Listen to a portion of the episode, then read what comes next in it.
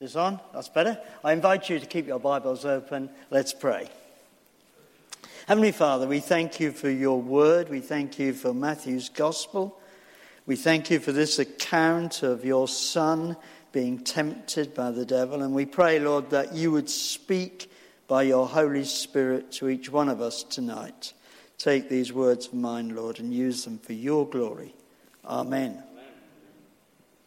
Well, I think uh, Richard said to us that this is the second in this series on in Matthew's Gospel. We're looking at uh, being found on the rock, and we're looking at who is Jesus. Last week we were in chapter three of, of Matthew's Gospel, where Jesus was baptized, and that voice spoke out from the clouds and declared that Jesus is God's Son in whom he is well pleased. And the challenge was are we following Jesus? That was what Richard left us with last week. Well, tonight, from this passage, we're given more detail concerning the very nature of Jesus and the way that he responded to temptations which are common to each one of us. Adam's already said to us, hasn't he, about being honest. We all find it difficult to read our Bibles, for instance, every day. And so I wondered, you know, do we struggle with temptation? Well, Jesus was tempted. There you go, Jesus was tempted. But, um, of course, what do we mean by temptation? Well, when I get a new word, I always look to the English dictionary, and the English dictionary says this about temptation. Oh, no, it's not. Oops, it's gone back. Temptation. The desire to do something, especially something wrong or unwise. And the uh, dictionary helpfully gives us a couple of examples for this. He resisted the temptation to call Celia at the office. And Lily says she resists the great temptations, but the little ones pull her down. Well, there was a popular Christian magazine that uh, conducted a survey of its readers and it asked them to rank the areas of greatest spiritual challenge. And the top six answers were this materialism, pride, self centeredness, laziness. Adam said something about that. Anger and bitterness, sexual lusts. And the respondents noted that temptation was stronger when they had neglected their time with God and they were physically tired. And I think we can be honest, can't we, with ourselves, that not a day goes by when some form of temptation doesn't strike us. Whether that is to, uh, to think more of ourselves than we should, whether that is to be wanting more money, or whether it is, in fact, doubting God and His promises. So, how do we handle temptation? Well, we can be glad, can't we, that Jesus also experienced temptation, and the Bible gives us some help with this. But the Bible also tells us something about the nature of Jesus. So, in the first part of the sermon tonight, we'll look at the nature of Jesus as shown by this example, this, this passage, and then we'll look a bit more at the actual temptations. So, the first thing about Jesus, what do we see about Jesus? The nature of Jesus. Well, the first thing we see, of course, that he, he was subject in the same way as we were. We see that he was assailed by the tempter and he defeated him at each temptation. Now, the Jesus we see here, I would like to suggest, is very different to the image that we had when we saw him in chapter 3 when he was being baptized. Remember when he was being baptized, the Spirit came upon him. Chapter 3, verse 17. And the voice of God speaks, This is my Son, whom I love, and with him I am well pleased. But we see some remarkable features concerning Jesus in these 11 verses in chapter 4. So the first thing we see is his perfect humanity. His perfect humanity. Plainly, Jesus was a man because he lacked nothing that's truly human. So we see here that he had a human soul that was going to be tempted, and he had, a human body that suffered hunger. And so, as we read this account, we have the picture of a man alone in a wilderness without any of the comforts or provisions of society. And he was a man that had gone from the very spiritual highs of being confirmed as the Son of God out in the open, where others must have witnessed this as well. And he had gone from that spiritual high to the lows of isolation, hunger, and thirst as he fasted and meditated upon the nature of his work over the next three years. And so, in this time of temptation, he comes down to the level of us who are poor and striving against it. And so, all his grandeur of being a part of God, his divinity, doesn't remove from him the completeness of his humanity. He was completely human. And that's the first thing I think we can see about Jesus from this section we've got with us tonight. But the second thing I think we can see is his sympathy, his brotherly sympathy with us. Now we read this in your Bibles in Hebrews chapter 2 and chapter 4. And you might like to turn to it, it's on page 1202. Hebrews chapter 2. We read in, in fact, in Hebrews chapter 4, verse 15, he was in all points tempted like us as we are, yet without sin. But if you turn to chapter 2, verse uh, 14, through to the end of the chapter, it's about, uh, what, three verses, look what it says about Jesus. It says this since the children have flesh and blood, he too shared in their humanity, so that by his death he might destroy him who holds the power of death, that is, the devil, and free those who all their lives were held in slavery by their fear of death. For surely it's not with angels he helps, but Abraham's descendants. For this reason, he had to be made like his brothers in every way in order that he might become a merciful and faithful high priest in service to God, and that he might make atonement for the sins of his people. Because he himself suffered when he was tempted, he is able to help those who are being tempted. So he then is in sympathy with us. He was apprenticed in his office of high priest because he fought temptation. He understands the battles with temptation and with the evil one. So that's the second characteristic that we see of Jesus in this passage. The third is we see something of his redeeming or his saving work. Because Christ came to overthrow the works of the devil. And he begins here by facing and conquering the spirit of evil himself. Because before this, the devil had never been completely vanquished here on earth. But here he is. And fourthly, we see something of Jesus' purity,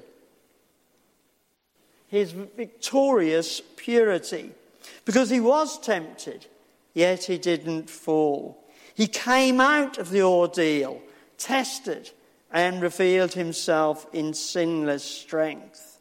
And so we've got four things here that we can hang on to about the picture of who Jesus is.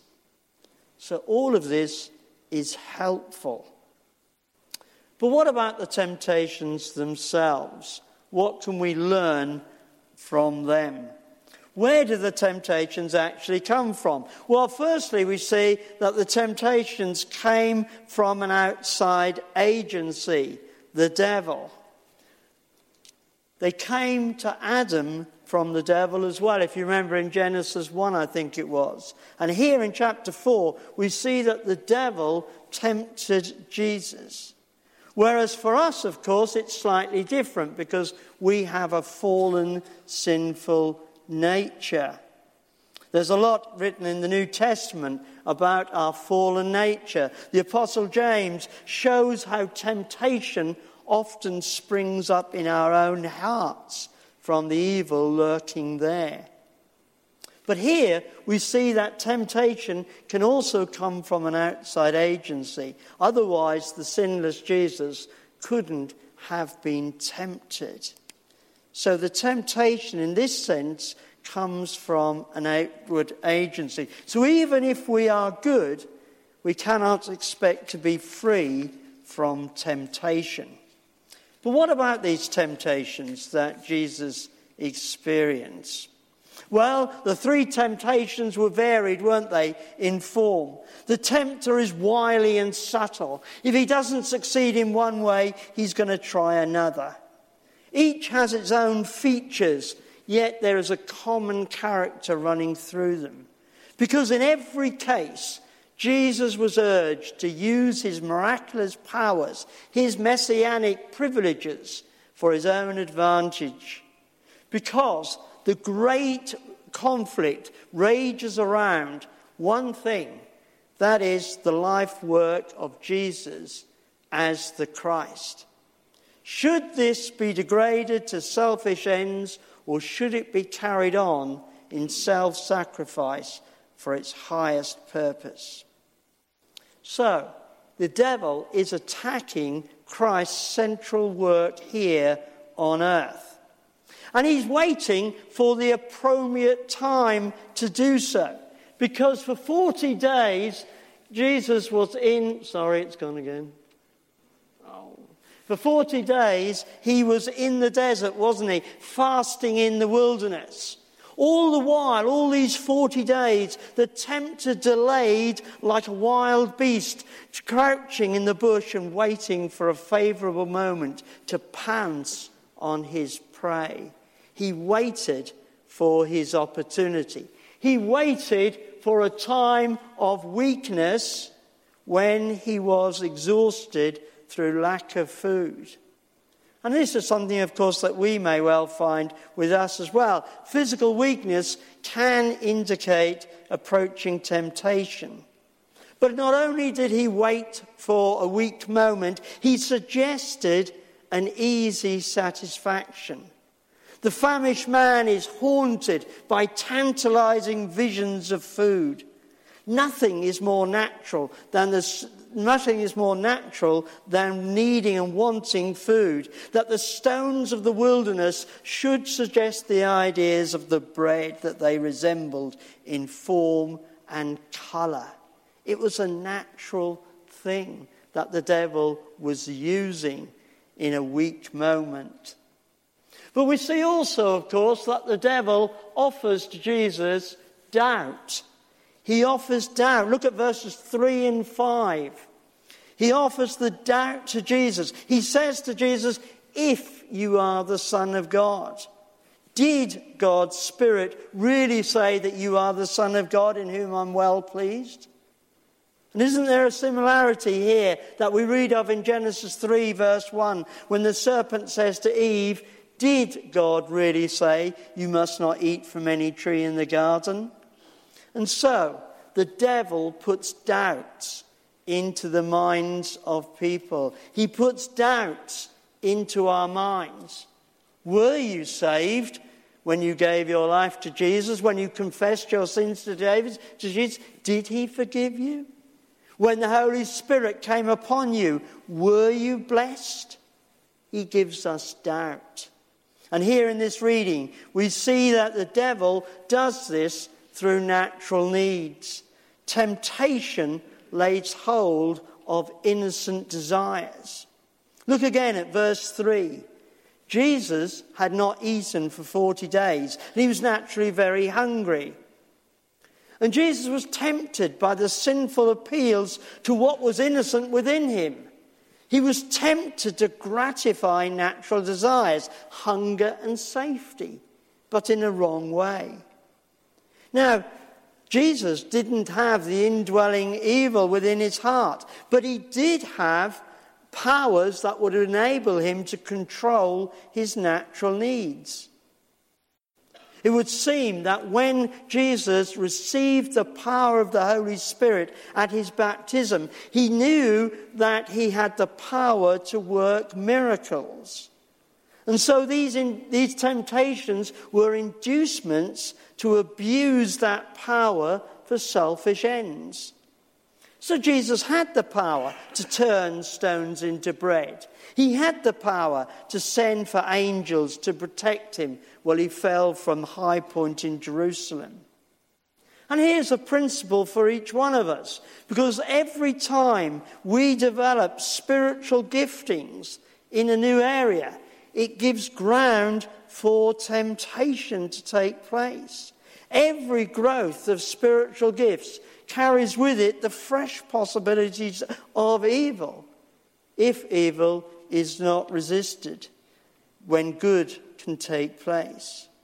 And so we see here that the first two temptations were for Jesus to use his spiritual power to satisfy his physical needs of hunger and safety.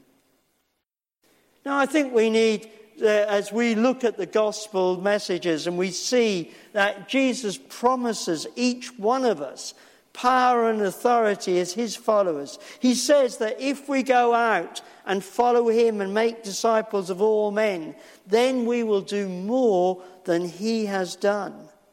And this is a temptation because a danger arises when this power is used for bringing attention to the person by whose actions are seen to be happening rather than to the Son of God and the Holy Spirit. And you can see this sometimes with things like the TV evangelists and miracle healers. There is nothing wrong, of course, with the miraculous actions in themselves. What is wrong is that they don't point to the power and love of God and His Son Jesus. Because when it does so, it glorifies God and His kingdom is expanded here on earth. But look again at the passage. Look again at verses 8 and 9. Because here we see Satan presents more opportunities to Jesus within the third temptation. And this third temptation gets direct to the substance of the work which brought Jesus to the earth in the first place that of securing people in the kingdom of this world.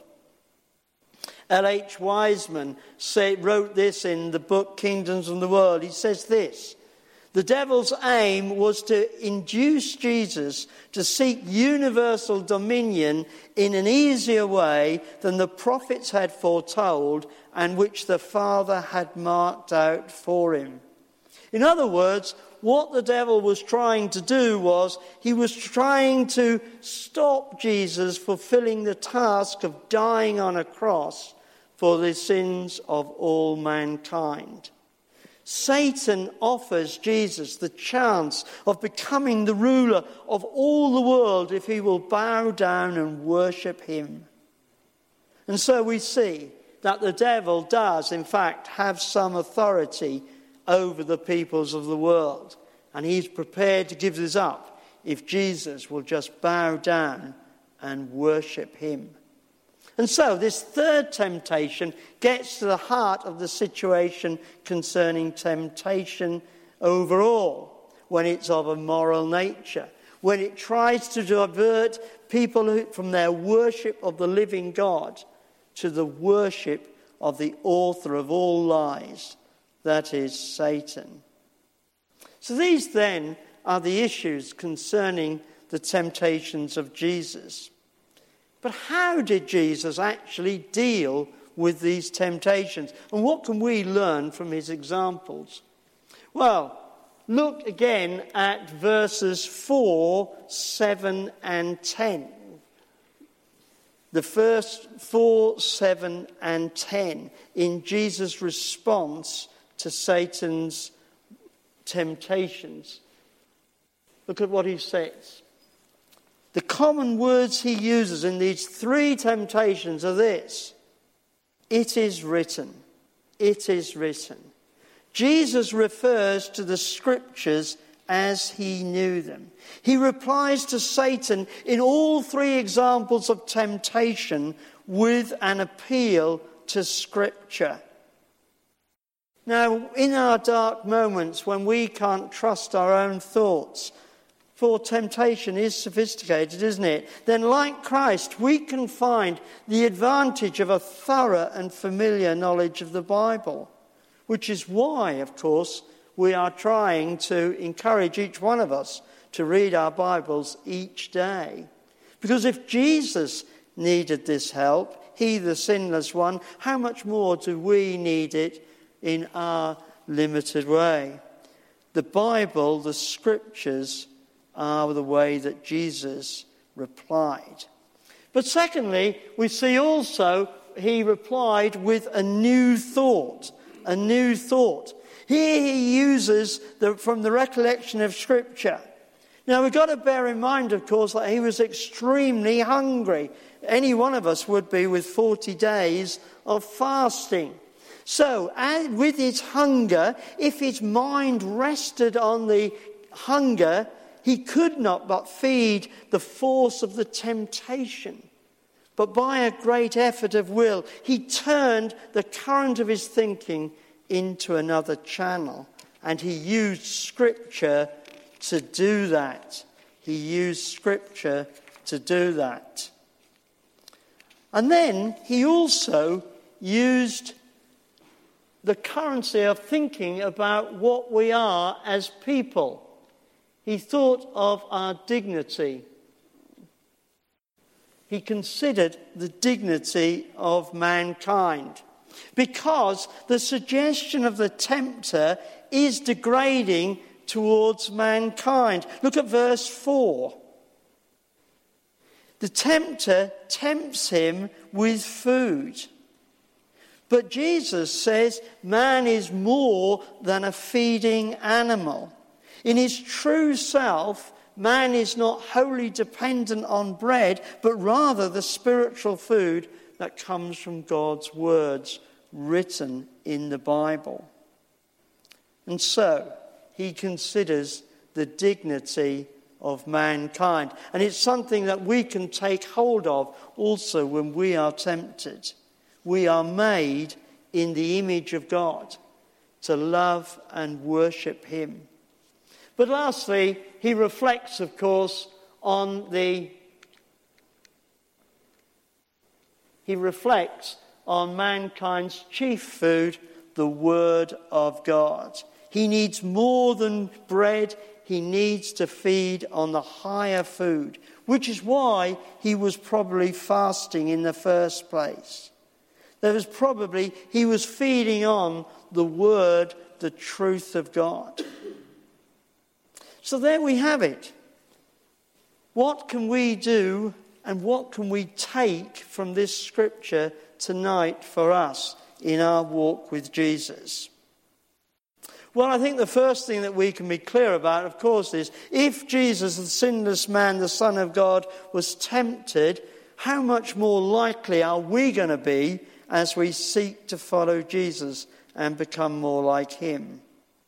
So we can take it as written, that we will be tempted.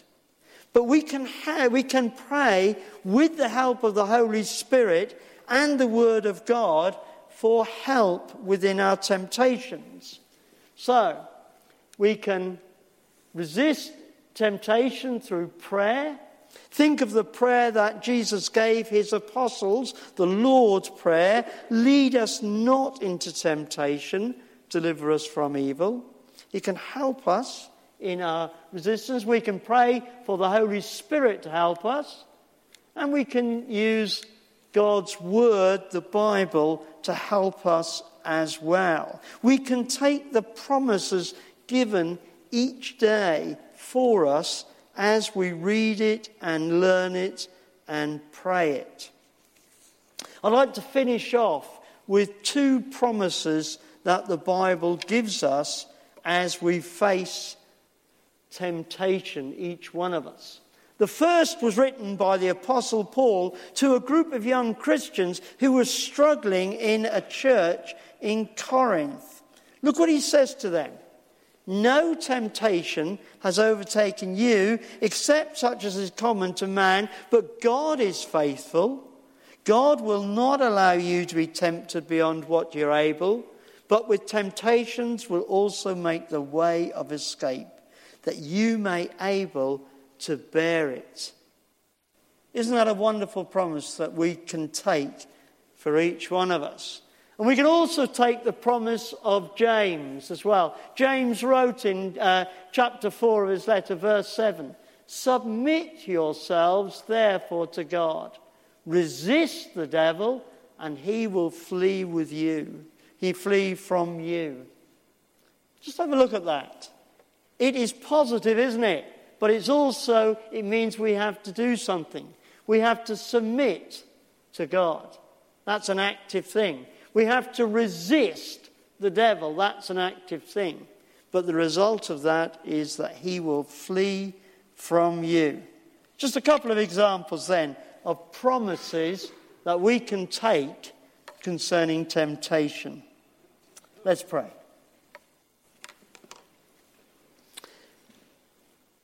Heavenly Father, we want to thank you that we have a Saviour, Jesus, who lived on this earth who suffered temptation, who didn't use his miraculous powers to overcome it, but he used your word to banish the evil one. And we thank you, Father, that you provide us with promises in your word, promises to help us each day in our lives to follow you and to become more like Jesus. Amen.